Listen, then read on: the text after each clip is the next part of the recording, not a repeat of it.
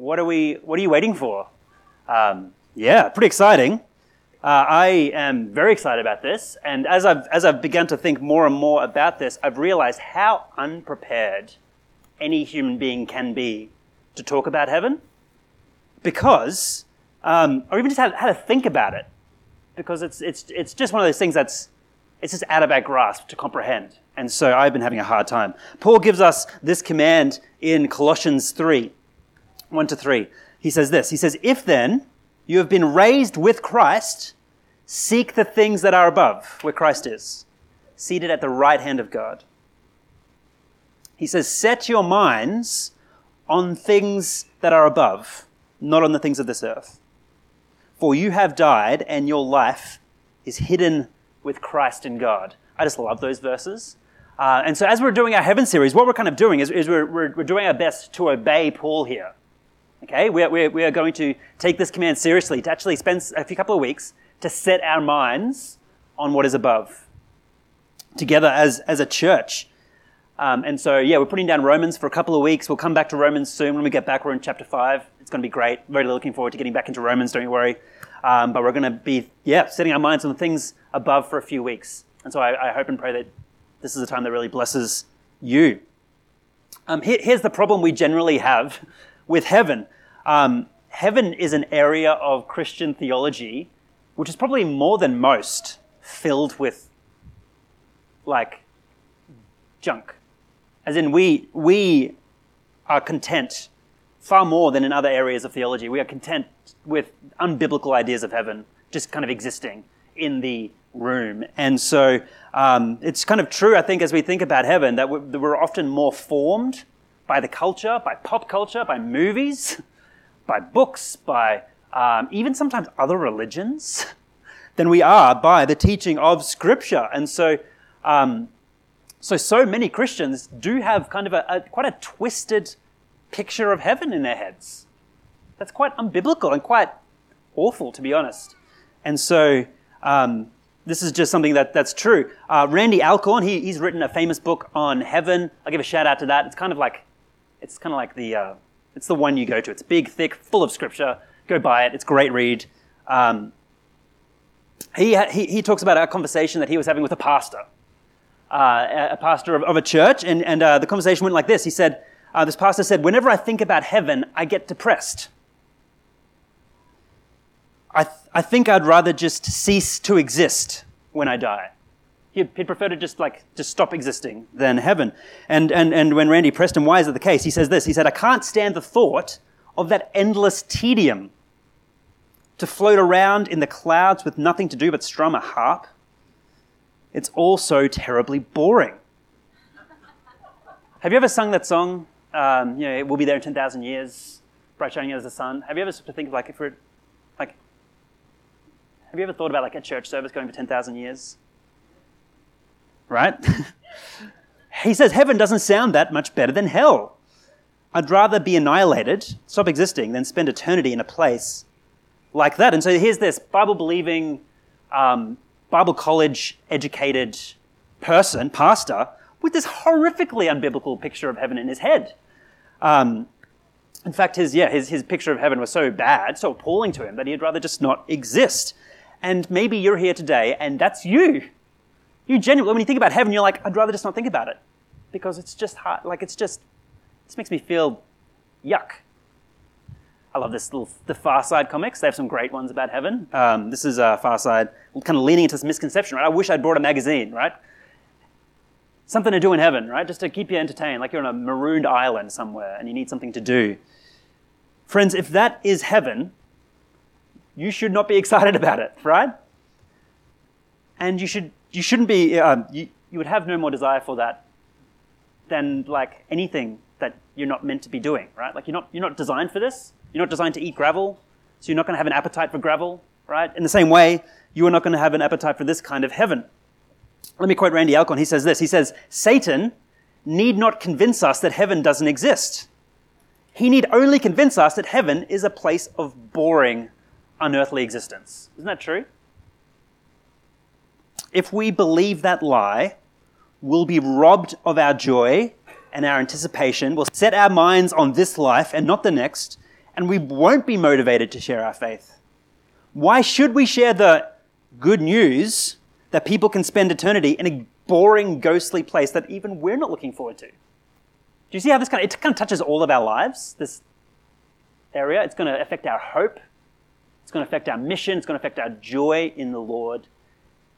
So we better get this straightened out. And so over the next 4 weeks, we're going to hopefully be getting a little bit more in touch with reality. Reality. What it is that the biblical vision of heaven actually has for us. What the Bible teaches us about heaven. Why it is compelling and beautiful and glorious and exciting. And it is awesome. Guys, we're going to be in for a treat, I think. It is worth waiting for. 1 Corinthians 2 verse 9 gives us this promise. It says, "No eye has seen, nor ear has heard, nor the heart of man imagined what God has prepared for those who love him." To some degree, what we're doing for the next few weeks is an exercise in futility, because we can't get anywhere near it, right? We are not going to get anywhere near it, and yet, how important is it for us to spend some time listening, opening ourselves up to what God might say, informing us. And so let me just make two quick notes before we dive in to our series. Just like two quick things just to mention, just to say, keep these things in mind for the next few weeks as we talk about heaven. The first thing is this. There is so much we don't know, but there's actually much we do as well. So let's not go all one way or the other. Right? Let's try to keep these two things in balance. Some people like to say, it's just a mystery. How can we ever know? It's just like what can we ever hope to understand? It's like, yeah, that's true. And yet God has told us so much. And so we shouldn't just assume that we can't know anything about heaven. God has told us a great deal, and it is for us to be strengthened. It's for our strengthening that he would tell us these things. And so we must do our best to understand what he has told us. And yet at the exact same time, yeah, it's a mystery. We're talking about eternity here, guys. It is going to be crazy. There's going to be a great deal of mystery. We are finite creatures talking about eternity. It's like earthworms talking about quantum mechanics, right? It's like, here I am, the earthworm with the mic, being like, quantum mechanics. It's very difficult. We're only going to grasp the tiniest fraction of the truth, and yet we're going to be so strengthened by that truth, I think. First thing to mention. Second thing that I want to mention, this is actually going to take a little bit of imagination in a good way. Like, God has given you a brain. God has given you an imagination for a reason. And I think in this particular series, yeah, you're going to have to actually exercise that muscle. Imagine what things would look like, unlike in Romans, where we're doing lots of kind of like logical argumentation and that kind of thing that calls for kind of deep thinking. This series, I think, is going to call for more deep contemplation, reflection, imagination. It's just different, right? And it's not it's not an unspiritual thing to use your imagination when God speaks in metaphors, trying to imagine what it is He is trying to say to us. Randy Alcorn, again, I'm just leaning on him a little bit here. He argues that we can't anticipate or desire what it is we can't even imagine. How can we desire something if we have no concept of what it is? We need to at least try to get our heads around what this is. And so when God speaks of heaven as a city, when God speaks of heaven as a garden, when God speaks of heaven as a wedding banquet, a wedding feast, when God speaks of heaven as a kingdom with a kind king on the throne, you're meant to think about it. What would that be like? What would it be like to be in a city, a garden city with God, the wedding feast of the Lamb? What would that be like? And so that's just a few things just to keep in mind before we get started. You guys excited? I am, and I hope you are as well. This is going to be some good fun. And so let's dig in. Let's open up our minds. Let's do our best to see what God might say to us today. Let me pray first just to kick us off, and then we'll start. Heavenly Father, we're a bunch of eager earthworms this morning. Lord, we do want to know more. Lord, we do want to have our misconceptions fixed. Lord, we do want to be more excited about heaven than we are. Lord, I confess my own apathy at times, Lord, my lack of hope. Lord, I suppose my Am I putting my hope too much on this earth and not enough on the next? Lord, and so I pray that you would bless us through your word this morning and over the next few weeks, Lord, as we let your word speak to us. Yeah. Lord, would you be lifted up? Would you remind us what our true hope is? We pray all of these things in the name of Jesus. Amen. All right, look, we're actually going to start the series with a little bit of a prelude. So we're going to get into the guts of heaven probably over the next 3 weeks. Today we're going to be talking about kind of, I suppose, the bigger picture. We're going to be talking about the concept of home, what it means to be home. Ecclesiastes 3, verse 11 says that God has put eternity into man's heart. God has put eternity into man's heart. Just stop and just think about what might be being said here. I think what he's saying here is that there is something in us that craves something outside of this world, something from something that's bigger than just what we can see and touch and feel.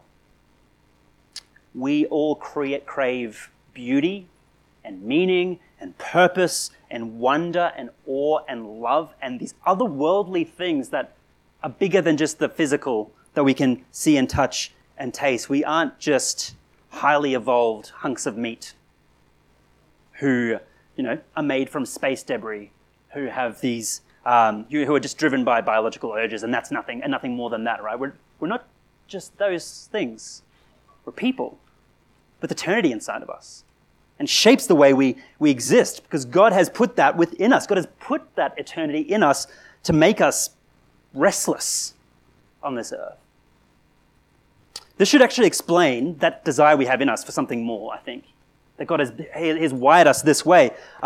C.S. Lewis, he says it wonderfully, incisively. He says, "If I find in myself a desire which no experience in this world can satisfy, the most probable explanation is that I was made for another world."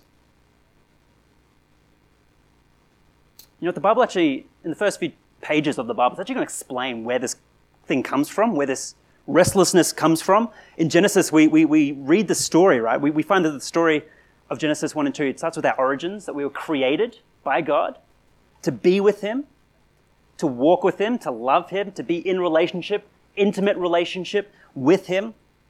And today, look, I hope you know that. If you're new to church, this is what you're for. God made you to be with him. I hope you know that. God created you to know him. Genesis 3 happens. The fall. Adam and Eve rebel against God. They usurp against his kingly authority. They fracture that relationship that they enjoyed in the garden. The relationship is broken. And so Adam and Eve go from what? Walking with God in the garden, face to face with God, relationship with God, to separation from God. They are removed from the garden. They lose their home. Adam and Eve lost their home. They were removed from God. And the story of humanity ever since that day when they left the garden has been one of endless restlessness and this kind of unexplainable homesickness, because we're not at home. We can't be at home without God. The church father Augustine, he said it really well when he said, "Because you have made us for yourself, our hearts are restless until they find their rest in you." Because you have made us for yourself, our hearts are restless. God has given us the gift of an itch, of a restlessness, or homesickness, until we find our rest in him. And so in one way, right, every heart is like a homing pigeon that has this pull towards the eternity, this restlessness that keeps us unfulfilled on this earth. We're just going to be unfulfilled here. We just are. Get used to it. It's not going away. It's why you'll never have enough dollars in the account. You'll never have enough experiences on this planet to finally fill that void. It's just not going to happen. There is always going to be that itch for more. There's something deep within the human soul that knows we're not home yet. No matter where we live, no matter what's going on in our life, no matter what season we're in, sure, we get little glimpses of it, but we're never like fully home. We have this restless itch, this low-grade fever of homesickness that sits in the background that we get used to living with, and every now and then it gets stronger and we feel it again. It's the spiritual itch we can never fully scratch. It is the heartache we have for our true home. We have a heartache for our true home. The Bible is going to repeatedly say that we are strangers and exiles. That little phrase shows up a bunch, right? We're strangers and exiles. It means we're passing through at best, right? We're not home here. We're not truly home. We're Hebrews 11 says we're awaiting a better country. Larissa and I, we live out in Warner, about 20 minutes north, and back in 2016, so 5 years ago, we actually built a house. That's us. And there's little Lucy on the way. And we feel very blessed to be able to actually do that. We feel well blessed by that. But as we were building, I remember, before we built, we used to always talk about the things that we would always do if we built. Like, if we ever built, we would totally do this, totally do that, totally do this. Like, grand designs, right? Too much grand designs. And then we saw the dollars, and we're like, oh, we can't do any of that. So, a lot of those dreams we had, a lot of those things we just assumed, yeah, of course we would. If we had the opportunity, we'd definitely do that. We had to, say no to all of them, basically, except the building a house part. And I distinctly remember having this conversation a couple of times with Larissa, where we would say, yeah, but this isn't our forever home. It's just not. We might live here forever, for a long time, but it's not our forever home. This is a gift from God, and yes, it's probably our only opportunity we'll ever get to kind of create something on this kind of scale. That's pretty cool, but this is not our forever home. It's a temporary gift, like any house that we ever live in. It's a temporary gift from God for a season, and this is not our forever home. And so we're just not going to put all our hope on building something that we are just truly in love with. Our house, our forever house, is still to come. It really is. It's coming. Friends, this world is not your home. Your house is not your true and final home. It's just not. Maybe for you, I know the Brisbane market, right? Maybe for you, owning a house feels like that thing that if you could get there, then, we've made it. We've made it, we've got a home, we can finally feel like we've not homesick anymore. And you just got to know that that's not the case. There'll always be that sense of homesickness, and breaking that Brisbane market is not going to fix that itch. It's going to still be there. This is not your forever home. Let me share with you from a guy named John Bloom. He's a writer. He said this. He says, no matter where we are, no matter what we do, we're always foreigners and feel somewhat out of place. I don't know if you've ever been overseas and been a foreigner, but yeah, you do feel out of place when you don't speak the language or you look a bit different. Until we really come to grips with this reality, we will repeatedly feel disorientated and disappointed. The reason home always eludes you now is that you were made for another world.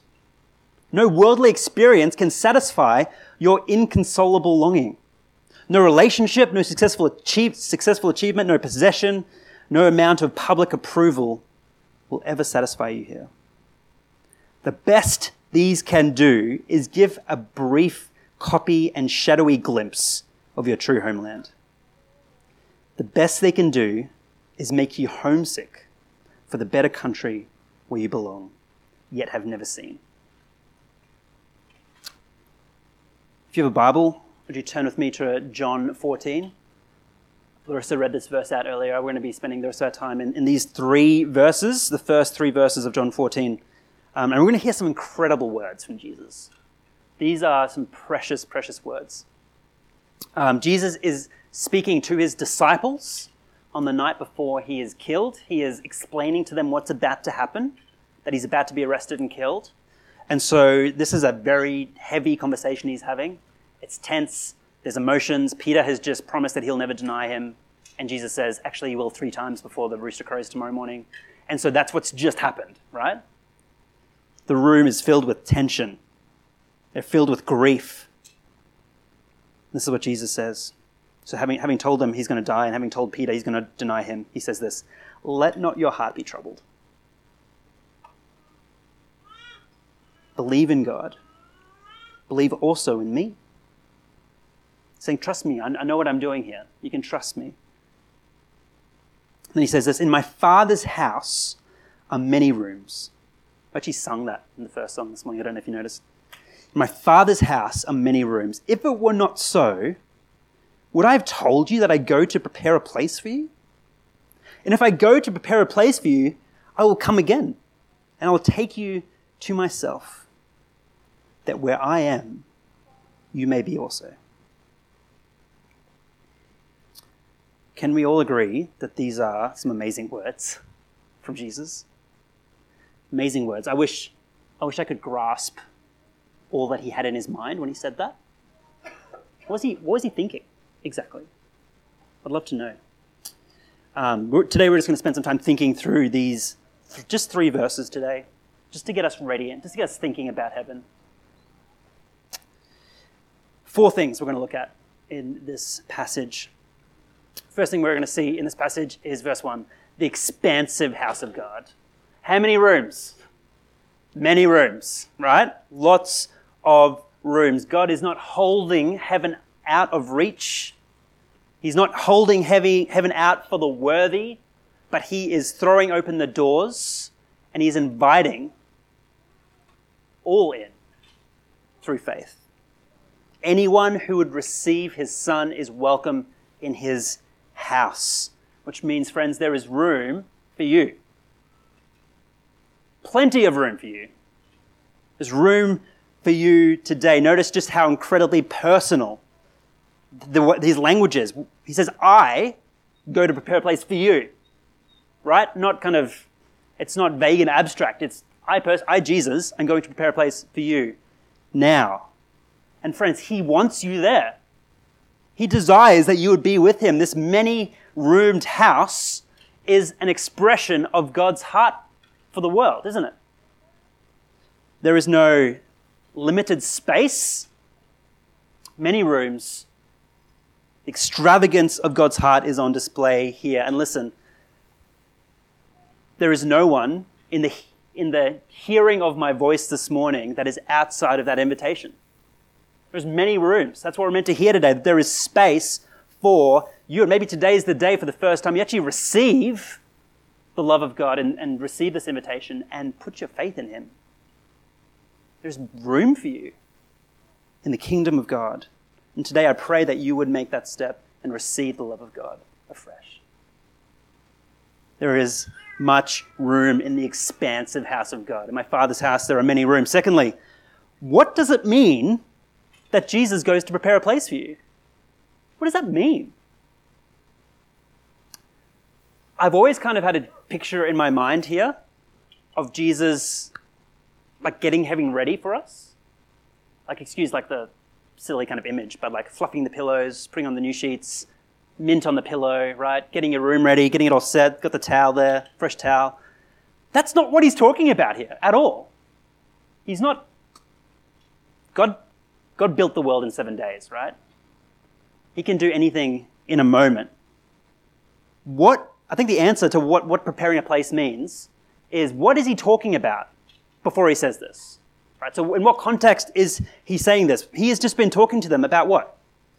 Going to die for their sins. He's talking about going to the cross for them.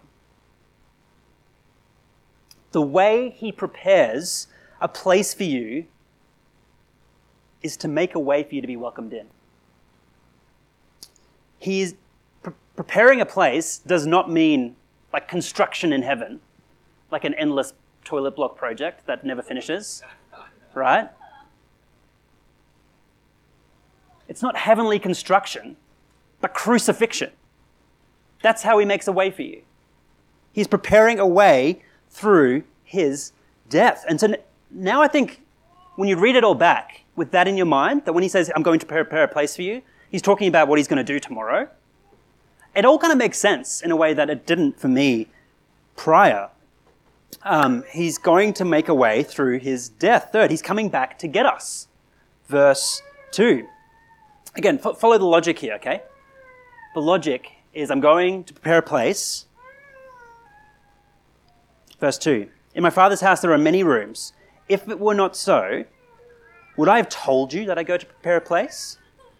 So he's saying, if there wasn't room for you, if it wasn't in the Father's deepest heart to have you with him forever, if there wasn't room for you in the kingdom of God, why on earth would I go to the cross to rescue you? Why on earth would I suffer and die for you? If I said that there's space in the house, why would I do that? But if I'm going through the horror of preparing a way for you through the cross, if I do all of that for you, do you think I'm really going to abandon you here? He says he's coming back for us. Do you really think I'm not going to continue to love you, continue to bring you with myself so you can be with me? Do you think I'm really going to leave you to your own devices? If I promise that I'm going to rescue you, do you really think I'm not going to come back? So if we ever doubt the heart of Christ for us, we can look at the cross and be reminded of the strength of his resolution to love us forever.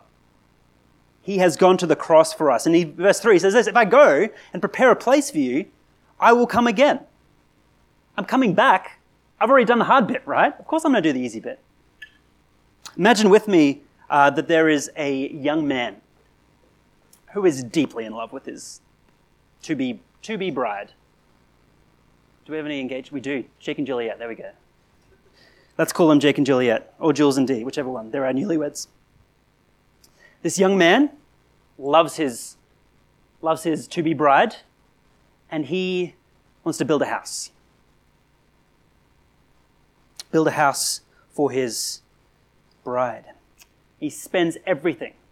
Spends all his money, empties out every account he has, sells everything he owns, works 2 jobs, blood, sweat, and tears, builds it with his own hands. Takes a long time. She's a patient girl. But one day, this man, having paid everything he has, finally finishes the house. The second that last nail goes in, do you think he has anything else in his mind but going to get his bride and bringing her into the house, carrying her over the threshold? Is there anything else in his mind? Could he think of anything else? Can you imagine that young man failing to run to his bride to bring her into that house? After everything he's done, could his heart ever forget her? Friends, Jesus is coming back for his beloved. He loves her. He's not going to live without her. He's spent his blood to get her. So that, last one, so that we will be with him forever. With him forever. It says this, if I go and I prepare a place for you, I will come again and I will take you, where? To myself. So that where I am, you may be also. We call it heaven. Jesus calls it where I am. To myself, where I am. That is what we are talking about when we talk about heaven, and we can never think of anything less than the presence of Jesus when we think about heaven. That's the big E on the eye chart, right? Heaven is where I am, according to Jesus. I'm going to introduce you now to a probably a new theological term that doesn't get mentioned a lot. It's pretty old school. The word is the beatific vision. It's probably a new one, beatific vision. What it means, literally, is the beautiful sight.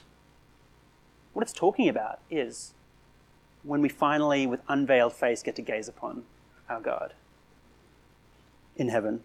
Jesus, in Matthew 5, verse 8, in one of the Beatitudes, he says this. He says, blessed are the pure in heart, for they shall see God. I don't know if you've ever actually stopped and thought about that one for a very long time. I encourage you to. What does it mean that you'll see God? How? What would that be like? I have no idea, friends. It's going to take some imagination. Jonathan Edwards, he's an incredible old American theologian. He gives us a great definition of this beautiful vision, the beautiful sight, the beatific vision. He says this. He says, the pleasure of seeing God is so great and so strong that it takes the full possession of the heart. It fills it to the brimful, so that there shall be no room for any sorrow, no room in any corner for anything of an adverse nature to joy. There is no darkness that can bear such a beautiful, powerful light. Friends, one day we will see God. We'll be with Jesus forever. The best thing about heaven is not the blessings that God's going to rain down on us for eternity. Ephesians 2, verse 7 or something says that God is going to pour out his immeasurable kindness forever. That's pretty cool. That's not the best part. The best thing about heaven is that God will be there. We'll be home. We'll be finally home with our Lord. I think we all know that home isn't fully, truly home if we're not with our loved ones. Those of you that have lost a loved one will know that absence, that doesn't go away ever. In the same way, friends, heaven cannot be heaven without Jesus. I hope you wouldn't be satisfied with a heaven without Jesus. This world without sin and pain and sickness, or without God, it's still not heaven. It's still not home. What we're talking about today is your forever home.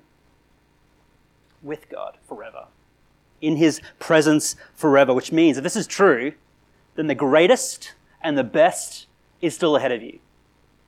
The greatest and the best is still ahead. Right now in your life, that big event that kind of looms on the horizon, that big thing that casts a shadow over your whole life, it isn't death. It's this.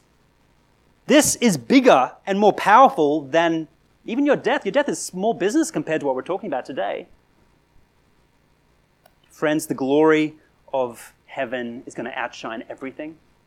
It's going to outshine the deepest, darkest shadow.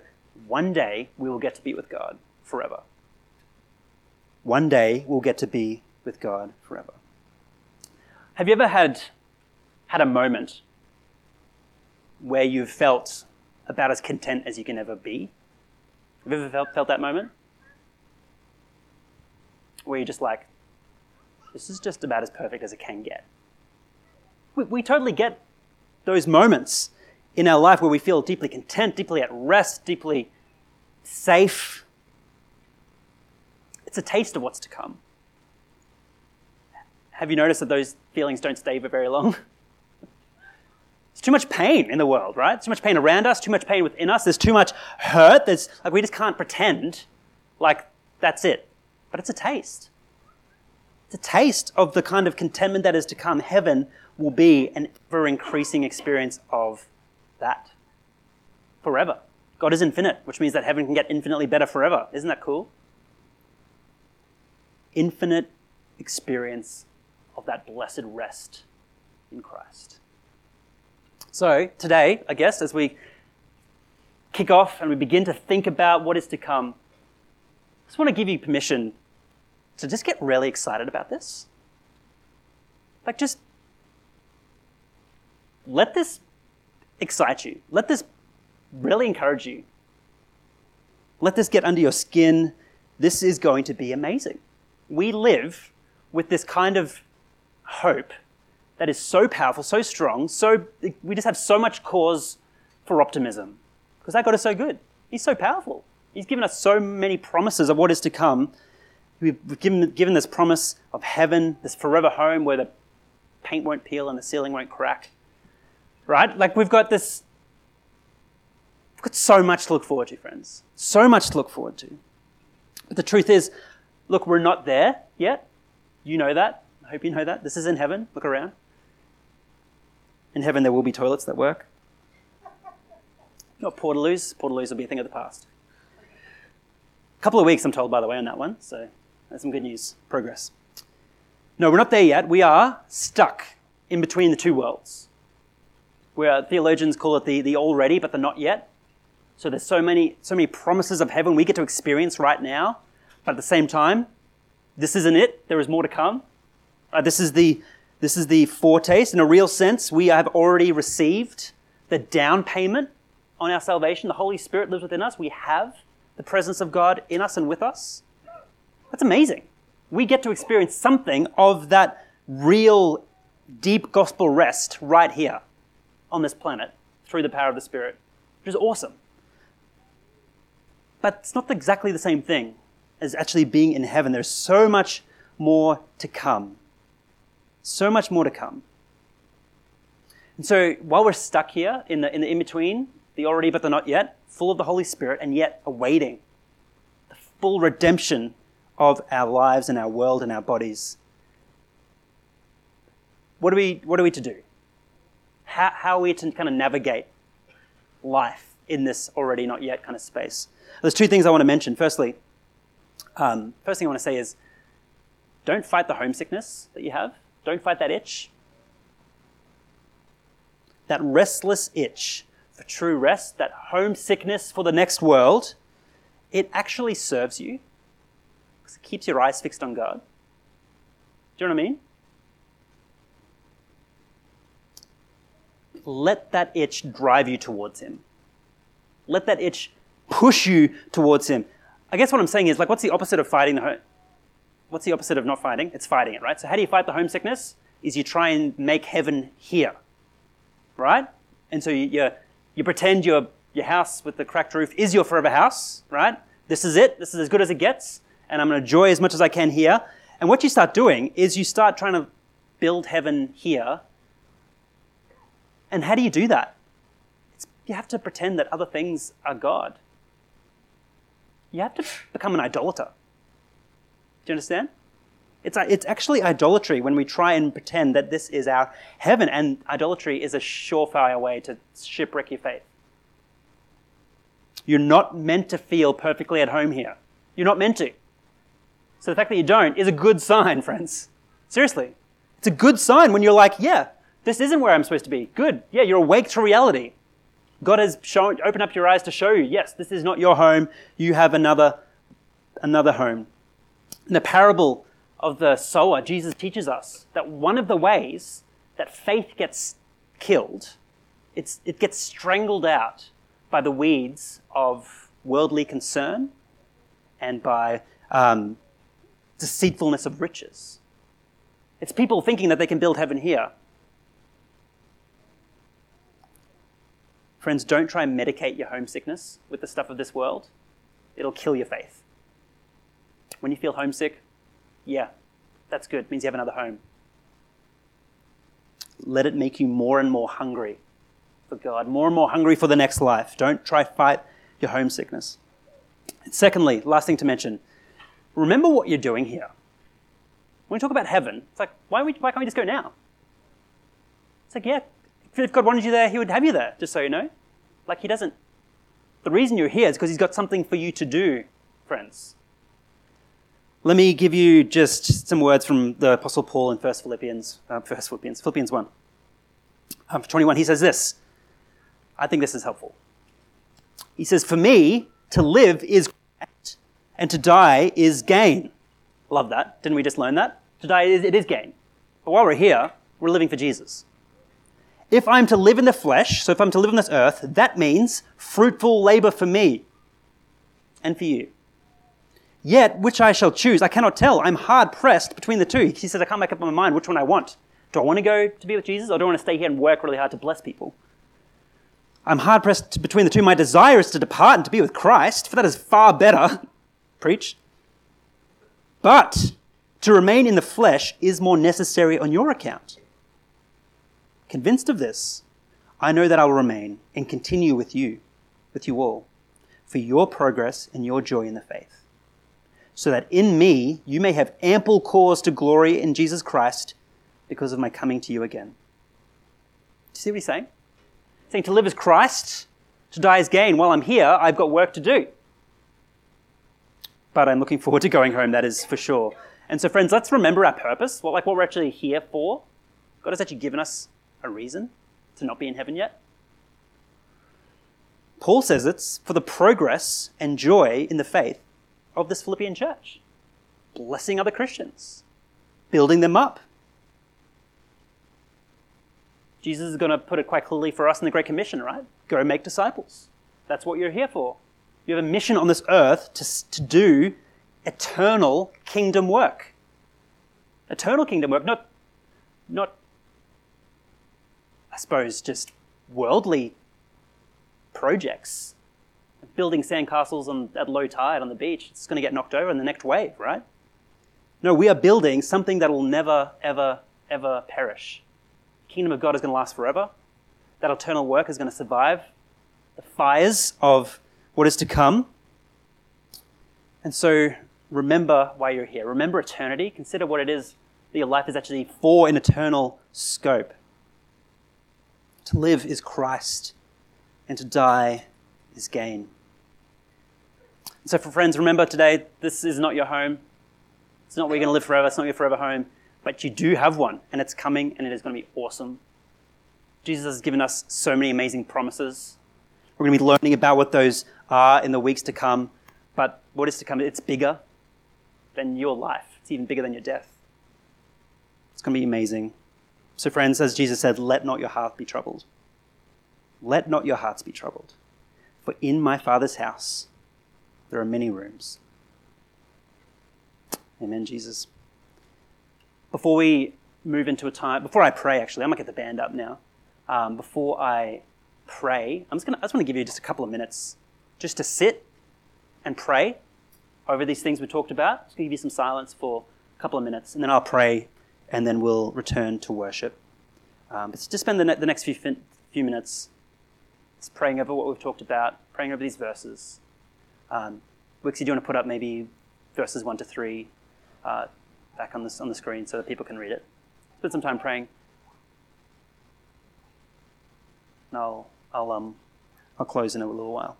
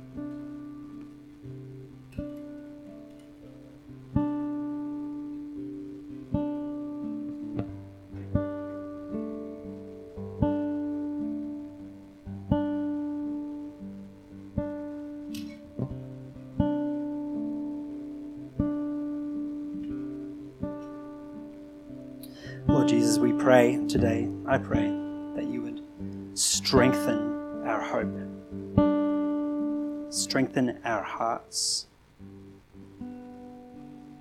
strengthen our longing. Lord, dare I say, strengthen that homesickness.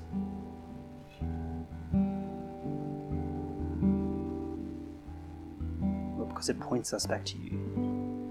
reminds us of what is to come, reminds us of the great blessing we have to look forward to in you. Lord, we thank you right now for the ways in which we get to actually experience your blessing with us right now. Lord, we get to experience something of heaven through your Holy Spirit's presence, Lord. And as a church, we thank you so much for that gift. Yet, Lord, we know that that's just the down payment. Lord, there is so much more to come. Lord, we as Paul says, Lord, we see in a mirror dimly now, but one day we'll see with unveiled face, Lord, your glory. We'll experience that beatific vision, Lord. We'll get to gaze upon your face, Lord, and forever experience your wonder and beauty.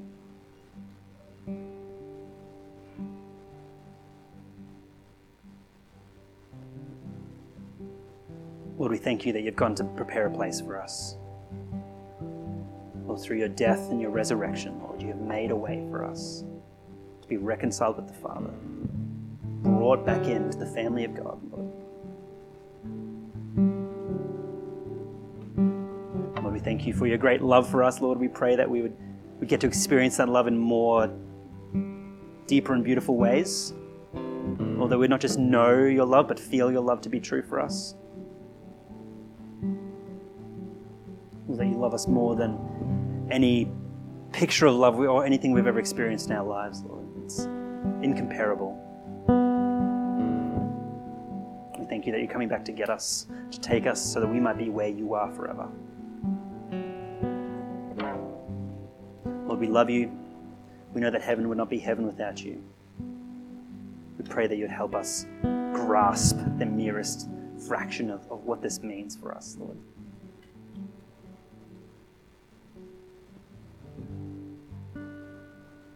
Lord, we love you. We thank you so much for all that you've done.